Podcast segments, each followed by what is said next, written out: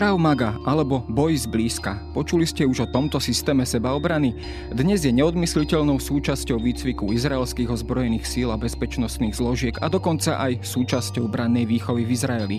Zjednodušene povedané je to rýchlo kurz, ktorý pomôže každému obstáť aj v pouličných pestných súbojoch a odolať tak z oči voči agresorovi. Málo kto už ale vie, že sa tento systém sebaobrany zrodil v bratislavských uliciach v čase, keď sa nad Slovenskom rozostrel tieň fašizmu. Za Zakladateľom Krav Maga bol v tom čase ešte mladý židovský chlapec Imrich Lichtenfeld, odchovanec telovýchovného spolku Makabea a syn talentovaného bratislavského zápasníka, policajného detektíva a inšpektora, znalcu domácich pomerov Samuela Lichtenfelda.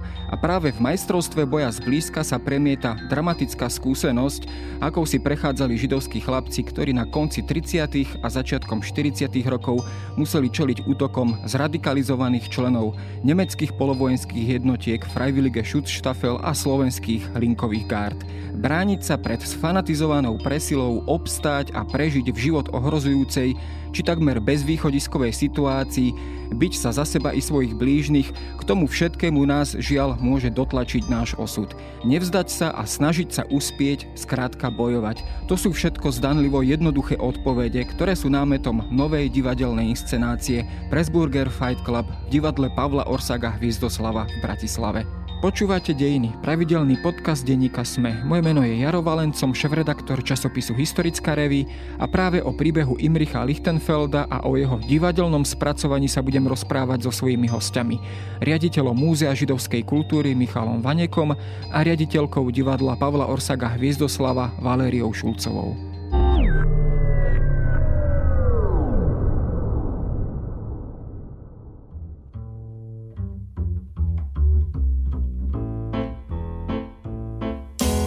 Und wir seinen alle Brüder, oi, oi, alle Brüder, und wir singen schöne Lieder. No, ja som to pani Šulcová takto načrtol, že je to spôsob alebo výzva, ako obstáť vlastne z oči voči agresorovi, z oči voči presile, násiliu.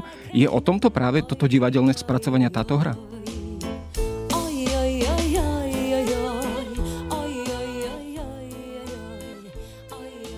No vy ste to povedali veľmi pekne, už ani neviem, čo mám dodať, ale uh, áno.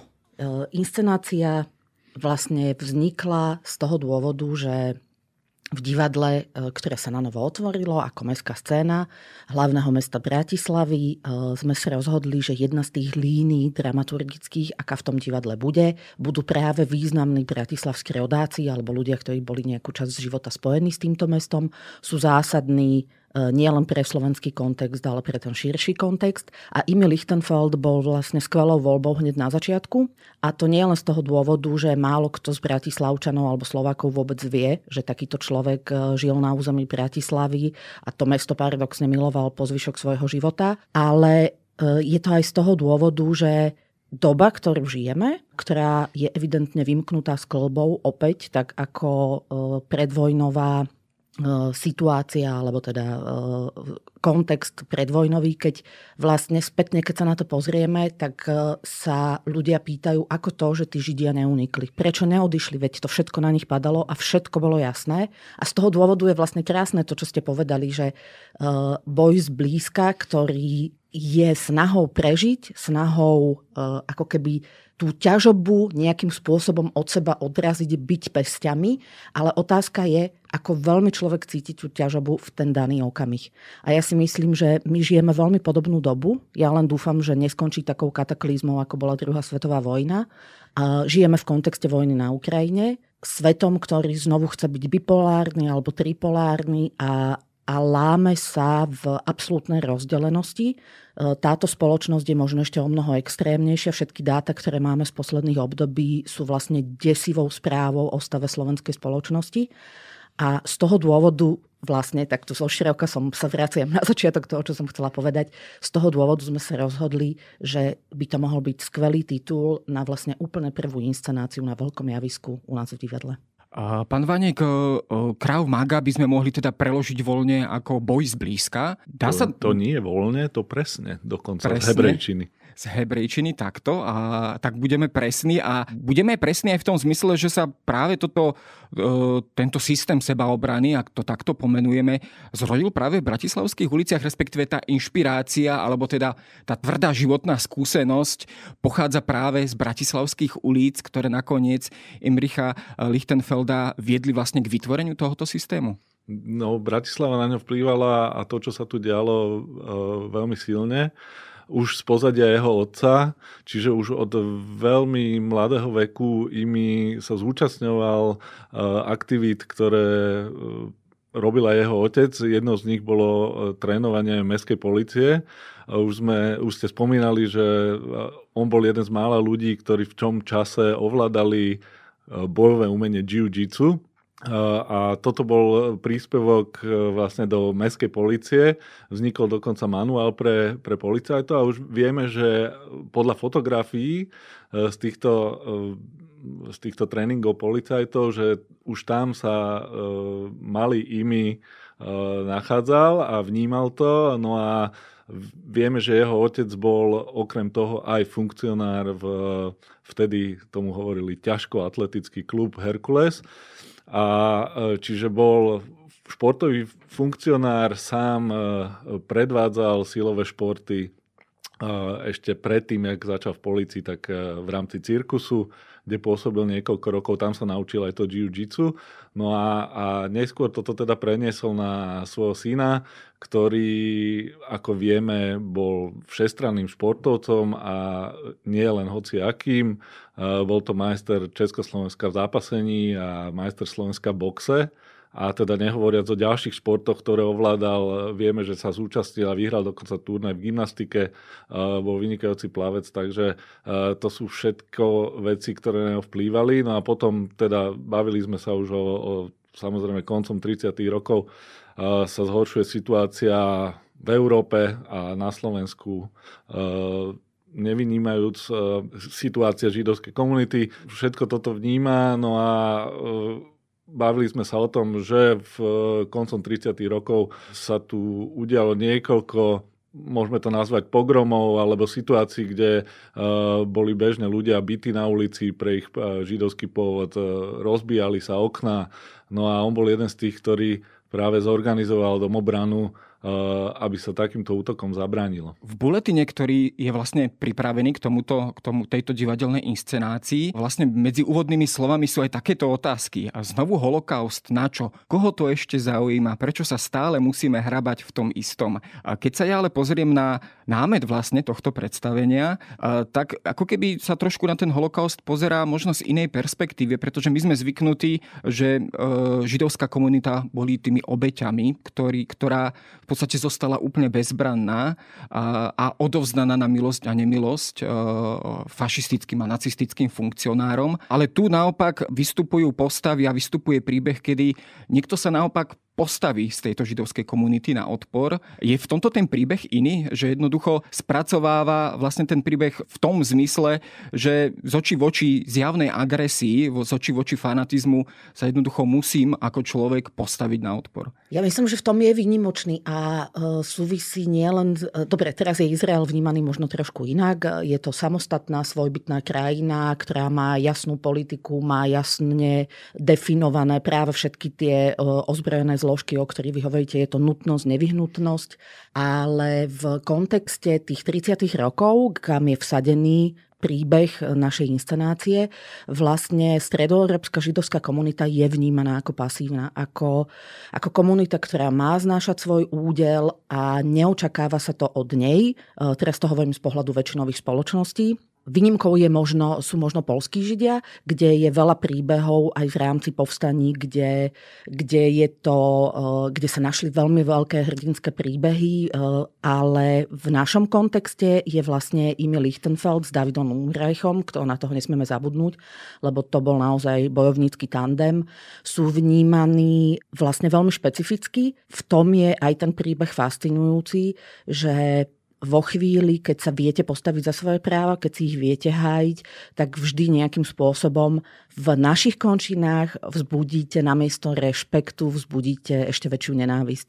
Takže to, do akej špirály sa vlastne oni prepadli, uh, úplne logicko musel, logicky muselo vyústiť z toho, že uh, David Undreich ostal v Spojených štátoch, kde mal veľkú zápasnickú kariéru a pochopil, že nemá zmysel vrácať sa a Emil Lichtenfeld unikol na párniku Penčo zvyšok tej komunity e, bola viac menej, dopadla tak ako, ako väčšinové obyvateľstvo, aspoň čo mne je známe. Samozrejme, asi tam pán Vanek bude ovládať detaily, no, možno in, rodičia iných. Rodičia pánov e, boli zavraždení v koncentračných táboroch, čiže oni prežili týmto spôsobom. Jednoducho nepodarilo sa im e, emigrovať tak ako Imimu a, a takisto jeho bratovi? No, nepodarilo, alebo v, v týchto prípadoch e, nechceli. Uh-huh. Hej, neverili tomu, že to môže skončiť až, až tak, tak zle. zle. Uh-huh.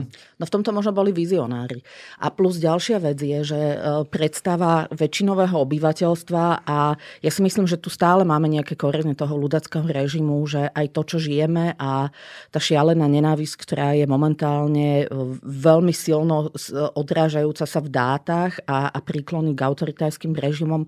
Jeden z tých koreňov je práve ten, ten ľudácky sentiment, ktorý e, prežíva na Slovensku ten vlastne spôsobuje ten pohľad na tú židovskú komunitu, že oni boli všetci tí strašne bohatí, ktorí nás okrádali a tým pádom e, je ten väčšinový názor, však veď e, mali utiecť, keď mali toľko peňazí.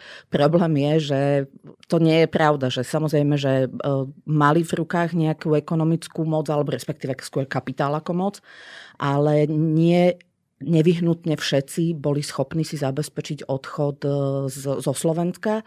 Bolo to komplikované a čím viac e, sa rozmáhal fa- nacizmus a fašizmus, tým to vlastne bolo komplikovanejšie. Čiže vo chvíli, keď to išlo, nie všetci e, cítili tú potrebu, lebo tu boli rovnako doma ako všetci ostatní. Nie všetci na to mali a potom už bolo neskôr.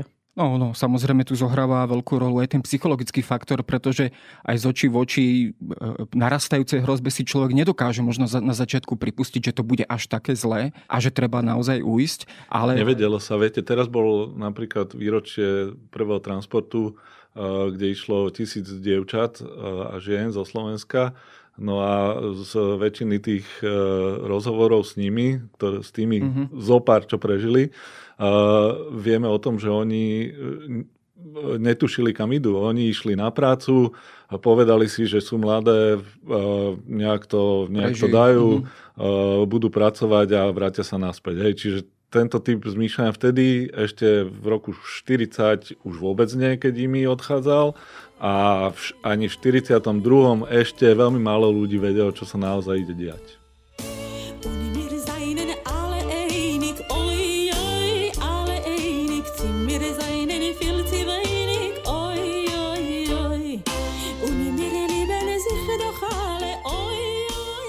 Poďme sa pozrieť do tých, eh, na tie konkrétne udalosti a také kulisy, reálne kulisy, ktoré lemujú celý tento príbeh. Vlastne prvý obrázok tohto predstavenia je zasadený do kina. Mne to teda automaticky evokuje vlastne rok 1936, myslím, že to bol 24. apríl, kedy v kine Tatra alebo prípadne v iných kinách aj v Bratislave aj po celom Slovensku primietali film Golem, ktorý vyvolal také teda takéto antisemické eh, demonstrácie, protesty a eh, nezriadené reakcie publika. O čo konkrétne išlo a je to teda spojené aj s, teda s týmto prvým obrazom v hre? No áno, my sme ho zvolili zámerne, lebo premiéra toho filmu rozputala niečo, čo má v histórii, alebo teda v dejinách slovenských názov Golemiáda a boli to práve tieto ozbrojené ataky na židovské obyvateľstvo a snaha e, stiahnuť ten film z kín, čo sa vlastne viac menej podarilo, napriek tomu, že vo zvyšku Slovenska predbiehalo to najprv pokojne, až potom tá vlna tej nenávisti sa rozbehla z Bratislavy.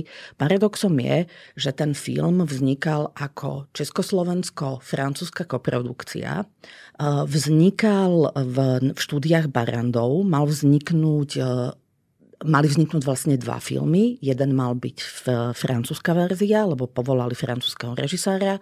Druhý mal byť československá verzia. Celé to písali Voskovec s Verichom.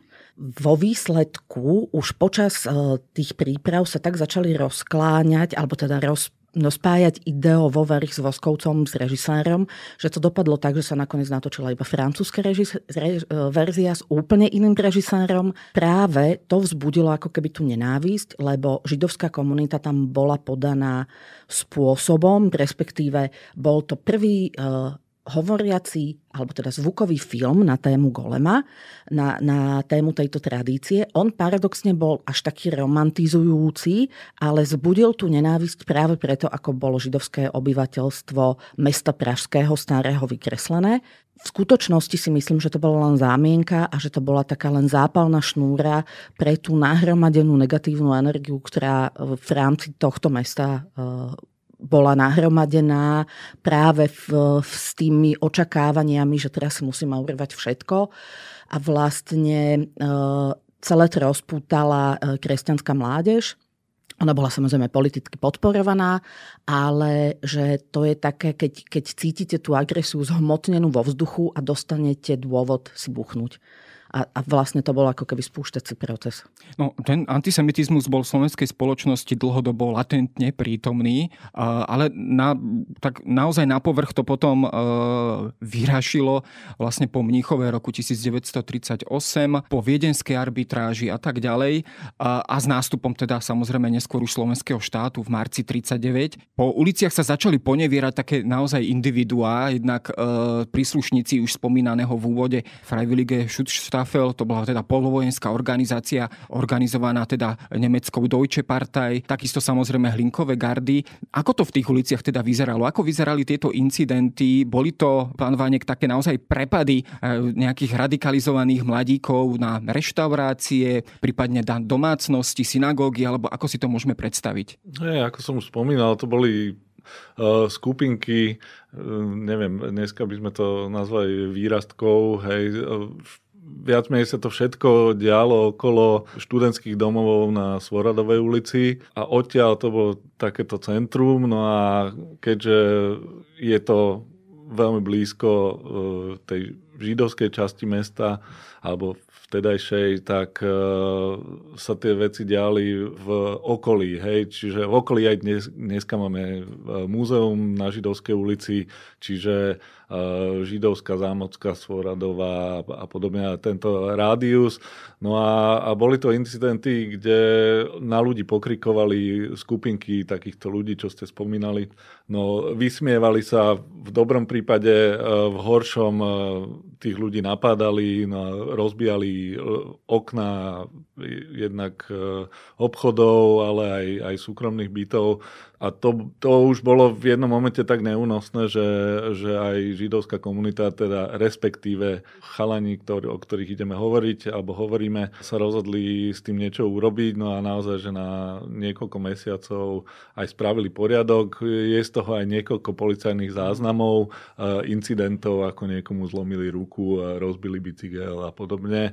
Ale väčšinou sa teda nič, nič nevyšetrilo. No ja len doplním, že keď eh, sa schylovalo teda k premiére filmu, filmu, tak už to bolo, no teda toho golema, tak už to bolo organizované, pretože dokonca prišli aj nejaké posily mimo Bratislavské, ktoré prišli e, na stanicu vlakovú, prišli vlakmi a oni cestou z tej stanice už e, trošku si popáchali nejaké násilie a občas niečo aj vyrabovali. Čiže e, bolo to kombinácia takých tých momentov ktoré sa zrodili len v nejakej príležitosti zo stretnutia s niekým, ale takisto boli aj organizované záťahy. Keď sa pozrieme povedzme na to obsadenie alebo postavy tejto inscenácie, samozrejme nájdeme tam Samuela, teda otca Imricha, syna. Keď sa povedzme, pozrieme na tie ďalšie postavy, do akej miery aj oni reprezentujú, zastupujú vôbec ten dobový kontext. Ako vlastne toto bolo zloženie vybrané, tak aby aj tú dobovú situáciu nejakým spôsobom odrážalo? Tak e, skutočne historické postavy sú tam len tri. A to je David Undreich a Lichtenfeldovci. Všetky ostatné postavy sú fikcia a snažili sme sa v nich podchytiť nejakým spôsobom to väčšinové obyvateľstvo. Samozrejme, že sú tam e, ľudia, ktorí zastupujú takú tú tichú močiacu väčšinu, ktorá vo výsledku sklopí hlavu a takisto sú tam ľudia, ktorí sú naozaj zástupcami toho, toho ľudackého vnímania toho slovenského štátu s nejakou agresivitou a potom je tam fiktívna postava Milenky Imiho Lichtenfelda. Imi bol, aby sme ne, ne, neopisovali len tú jeho bojovú stránku, on bol vlastne taký veľký bratislavský playboy, Seladón, ktorý miloval špacírovanie sa po meste a, a tance a chodil na tanečné zábavy a bol vychýrený tanečník, však keď bol gymnasta, bol aj tanečník. A bol to človek, ktorý mal neskutočný šarm a, a vlastne Možno aj to bolo takéto paradoxné, že, že vo chvíli, keď... E, lebo David Undreich bol veľká väzba, to bol naozaj chlap. E, mal síce taký ten, dnes by sme povedali babyface, veľmi pacifistický, bol to veľmi vzdelaný, inteligentný chlapec, ktorý ovládal 10 jazykov, ale bol to hromotlk. On keď sa postavil a buchol, každý očakáva, že buchne. Kdežto imi, aj keď sa potom pozriete na tie dobové videozáznamy, ktoré už sú potom z Izraela, alebo tie jeho otvorené hodiny kráv Magi, tak to je naozaj jeden taký pomerne šťúplý, e, milo vyzerajúci, usmievavý pánko, od ktorého by ste vlastne nečakali, že má šancu vás e, dvomi údermi zložiť na zem. Čiže aj, aj ten rozpor je na ňom zaujímavý a aj z toho dôvodu my sme vlastne obsadili Ríša Autnera, ktorý naozaj pôsobí tak pacifisticky, priateľský, ale vlastne keď treba tak vie napnúť tie svaly. Ja som sa vlastne v knihe od Petra Chorváta Lichtenfeld Jedno meno, dva osudy, ktorý teda tiež, myslím, že prednedávnom vyšla táto kniha uh, v Mare, uh, vo vydavateľstve Marenčin, dočítal, že teda okrem toho, že samotný otec, teda Samuel Lichtenfeld, dlhé roky pracoval ako teda v bratislavskej polícii, myslím ako detektív, neskôr inšpektor, tak má samozrejme aj kontakty a bol teda veľkým znalec Bratislavskej ulice, keď to tak nazvem. Neskôr sa, myslím, že mnohí jeho kolegovia v podstate dostali aj do tých bezpečnostných zložiek, bývalí kolegovia, dostali do bezpečnostných zložiek už slovenského štátu alebo Slovenskej republiky. Mohlo mu to nejako, alebo pomohlo to jemu a jeho rodine nejakým spôsobom ako keby oddialiť tie represie voči jeho rodine, alebo jednoducho v tomto smere neexistovali ani pre Lichtenfeldovcov ako keby žiadna záchrana zo strany povedzme aj tých známych na tých na policajných zložkách a bezpečnostných zložkách, prípadne v USB a tak ďalej. No jeho uh, detektívny kolega v tandeme uh, bol vlastne bratislavský Nemec. Uh, Michal Filsinger, ktorý ho zachránil neskôr aj z transportu, keď ho prvýkrát chytili. Veľmi zaujímavé doklady o ich pôsobení v Bratislave ako detektívoch, a nielen v Bratislave, ale aj po Slovensku. A dokonca bol vysielaný aj na, do Viedne, a, lebo vedel dobre nemecky, poznal a bol v prípade, toto bol konkrétne prípad falšovania československej meny, čiže medzinárodný prípad Interpolu. No a, a o, o ich pôsobení vieme, lebo Michal Filsinger si, uh, si vytváral taký uh, obrazový uh, denník všetkých prípadov, takže, ktorý vlastní rodina Michala Filsingera. No a z toho vieme teda, aké významné prípady riešil. No a on bol práve ten, ktorý, alebo jeden z tých e, kolegov, ktorý napriek tomu, že, že to bol Nemec pôvodom, tak e, ten režim nemusel a videl, čo to robí aj v jeho priamom okolí.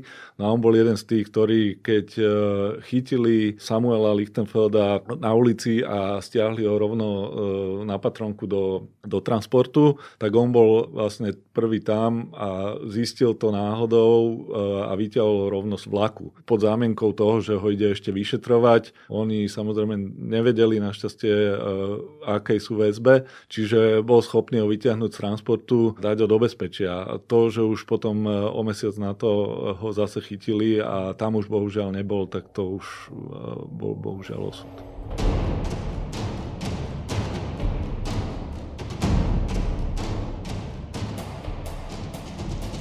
Samozrejme, tieto okolnosti asi nasvedčujú, že aj v tom divadelnom predstavení, v tomto spracovaní musí byť mnoho násilných scén alebo vypetých scén. Je to výzva pre tvorcov takéto inscenácie? Je, lebo e, jedna vec je, že agresia, ktorá je na javisku, že ona predsa len je vnímaná trošku inak, čiže všetky tie bojové scény, ktoré my tam máme, sú spracované choreograficky. S tým nám pomáhal umelecký šéf baletu z Košíc, pán Petrovič.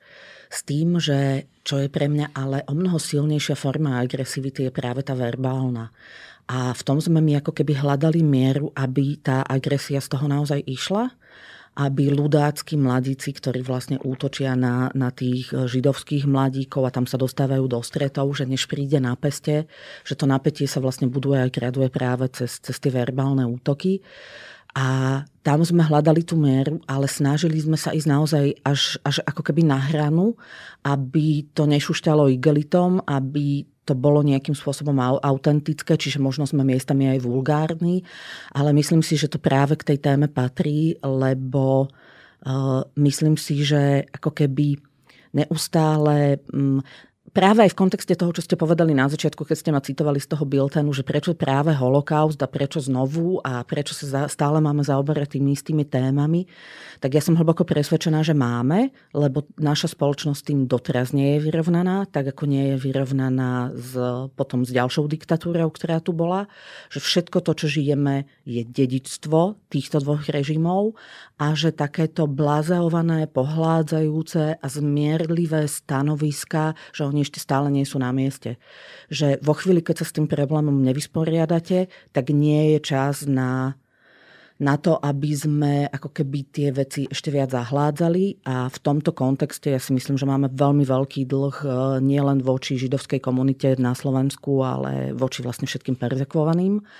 A e, z toho dôvodu ako keby si myslím, že je dobre stále si tie veci pripomínať e, práve cez kultúru, lebo príbehy majú tú silu vás vtiahnuť do, do problematiky a nejakým spôsobom možno otvoriť niečo, čo len de, dejné na vnímavanie faktov nemá šancu. Uh, samotnému Imrichovi Lichtenfeldovi sa teda napokon podarilo vlastne újsť zo Slovenska, alebo teda emigrovať vlastne po Dunaji, až sa teda dostal po takej veľmi strastiplnej ceste, najskôr teda myslím, že do Egypta, medzi tým strosko stroskotal, dokonca teda sa ako keby naplnili, ako keby až, také, až taký ten scenár mistra Robinsona, tak ako sa nazýval jeho otec ako zápasník, čo bolo takého umelecké meno. Čiže v tomto ako keby sa trošku naplnila taká symbolika riadením osudu, až ho teda kroky zaviedli nakoniec do Palestíny, respektíve formujúceho sa štátu Izrael.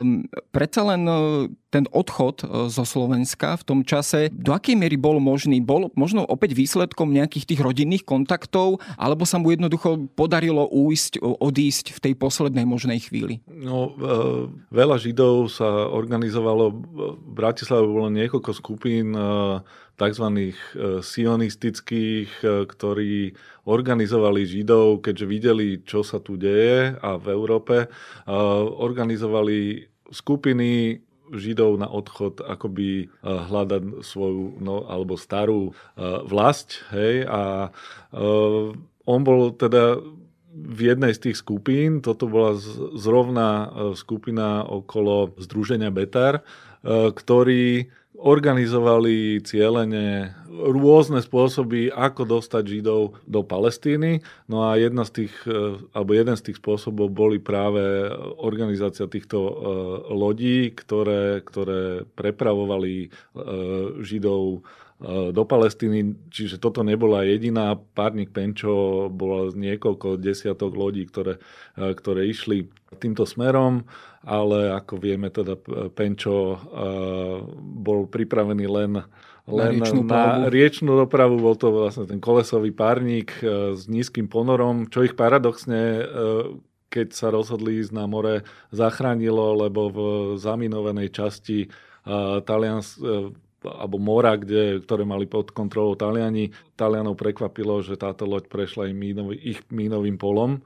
A bolo to len, len kvôli tomu, že mali e, nízky ponor a, a nevybuchli. A aj to bolo možno aj čas toho. A paradoxne e, Taliani boli jedni z mála, ktorí tým pasažierom e, pomohli a e, pristavili sa dali im jedlo, e, vodu a ďalej pokračovali. Potom už keď im teda došla, došla voda, začali liať do plynového, teda párneho kotla slanú vodu a ten im vybuchol a tým pádom sa stalo to, že, že stroskotali na kúse skaly v strede Egejského mora.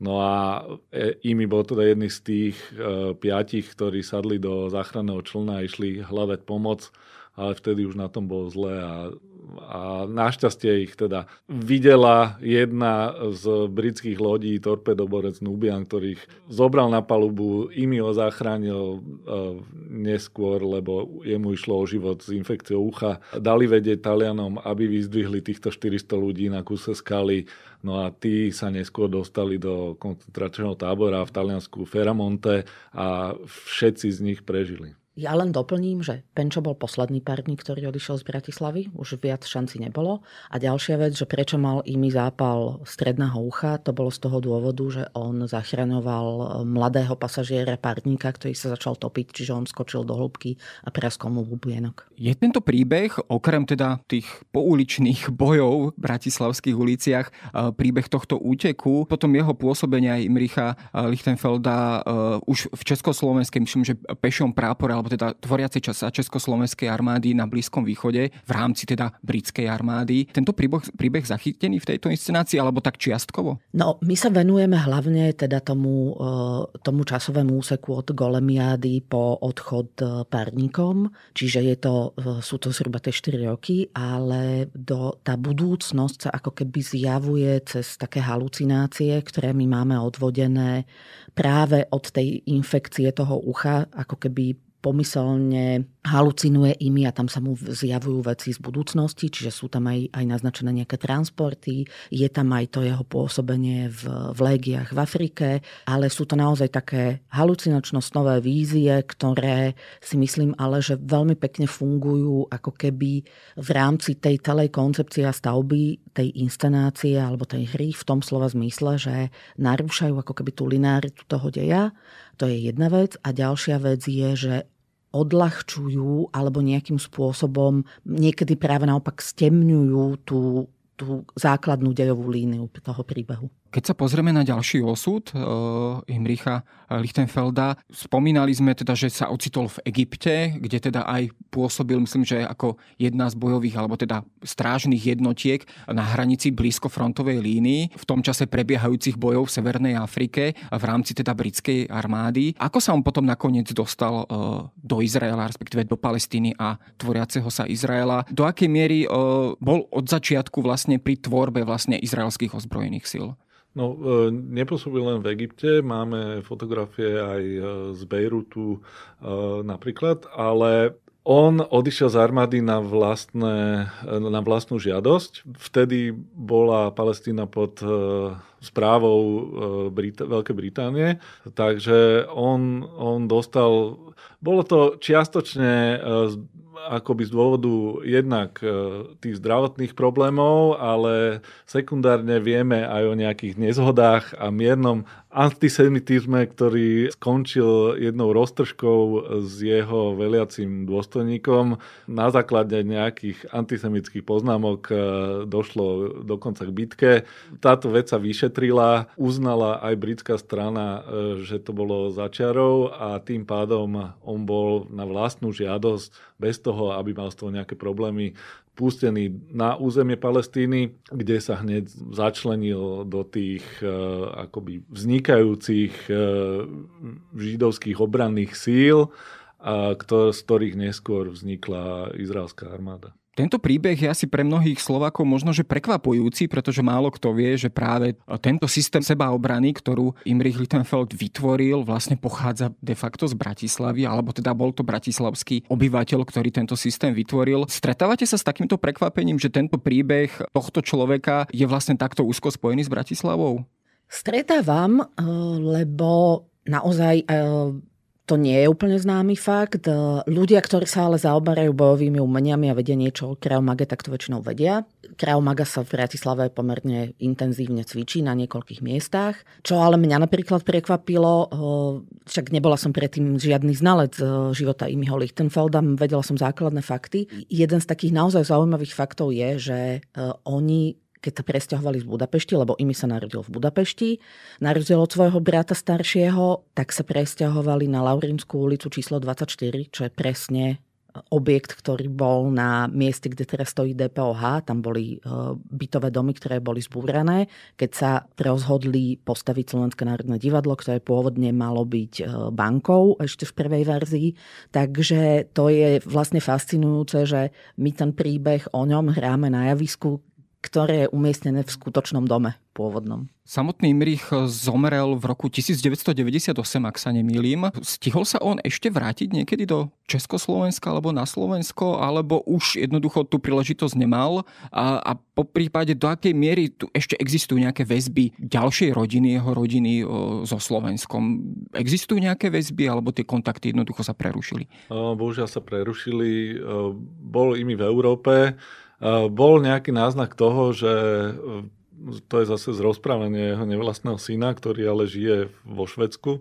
Hovoril, že mal v hlave takú myšlenku vrátiť sa na Slovensko a nájsť e, ľudí alebo človeka, ktorý vlastne jeho otca e, poslal do transportu. Hej. A, ale k tomuto nedošlo aj kvôli tomu, že sa tu zmenil režim a tým pádom on už na Slovensko nikdy neprišiel a on si našiel v Izraeli ale Slovenku, s ktorou sa zobrali a nemali spolu deti, ale ona mala dvoch synov, ktorých si on adoptoval a z tých dvoch ešte jeden teda žije momentálne v Štokholme a bolo aj na výstave v roku 2018, kedy sme túto tému vlastne akoby prvýkrát priniesli na svetlo sveta alebo pre verejnosť. Čiže to, to bol možno ten zlomový bod, kedy sa začalo viacej hovoriť o Imrichovi Lichtenfeldovi. To bol aj bod, kedy sa nám podarilo dať aj pamätnú tabulu.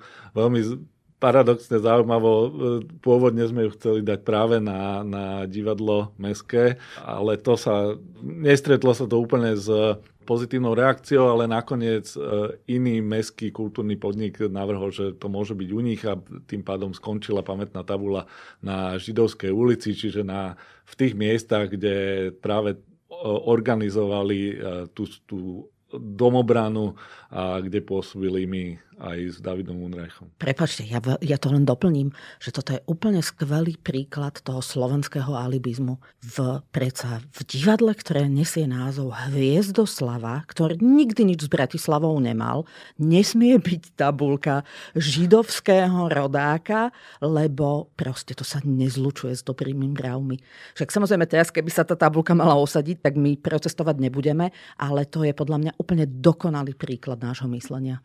Je teda potom, a to sa spýtam na záver, tento príbeh aj príbehom o takom našom vedomom vytesňovaní e, takýchto príbehov z našej historickej pamäte, alebo je to aj boj o, o prežitie, boj o svoju osobnú e, ľudskú dôstojnosť, ako by sme tento príbeh možno na záver pomenovali? Oboje platí, čo ste povedali a ja by som k tomu ešte pridala to, čo je ako keby pre mňa najsilnejšia message eh, tej inscenácie. Aj keď ste zdanlivo strašne slabí a, a máte pocit, že váš hlas môže zaniknúť, že je dobre sa ozvať a je dobre bojovať eh, za, nielen za svoje práva, ale aj za, svoju, za svoje právo, to najzákladnejšie právo na existenciu a že my sme svedkami toho, že je strašne veľa menšín marginalizovaných na území Slovenska a sú naozaj ostrakizované, sú väčšinovým obyvateľstvom hnané na okraj, nie sú im priznané ani elementárne práva a ja si myslím, že to je práve ako keby message aj pre nich, že sa oplatí ne, nevzdať sa.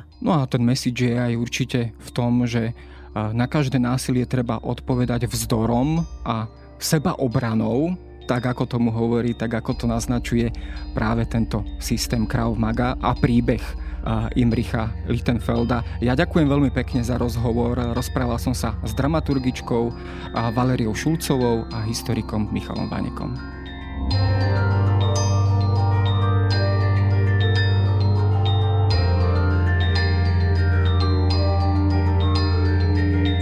To je na dnes všetko. Počúvali ste Dejiny, týždenný podcast denníka Sme a historickej reví.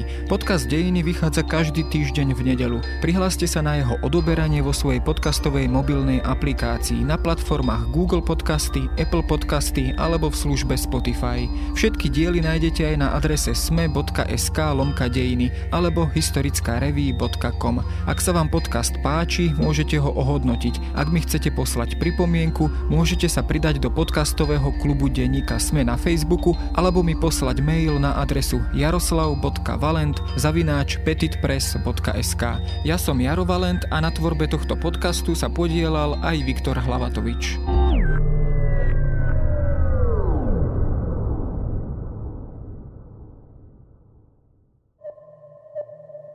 Som Eva Frantová a v denníku Sme pre vás každý týždeň pripravujem ekonomický podcast Index, v ktorom sa spoločne s mojimi hostiami a hostkami venujem témam z oblasti makroekonomiky, investovania, biznisu a energetiky. Bližšie rozoberám aj dekarbonizáciu Európskej únie, ktorá do veľkej miery udáva smer súčasných aj budúcich investícií. Podcast Index, ktorý vás prevedie tým najdôležitejším zo sveta ekonomiky, nájdete každý štvrtok vo svojich podcastových aplikáciách, ale aj na webe denníka Sme.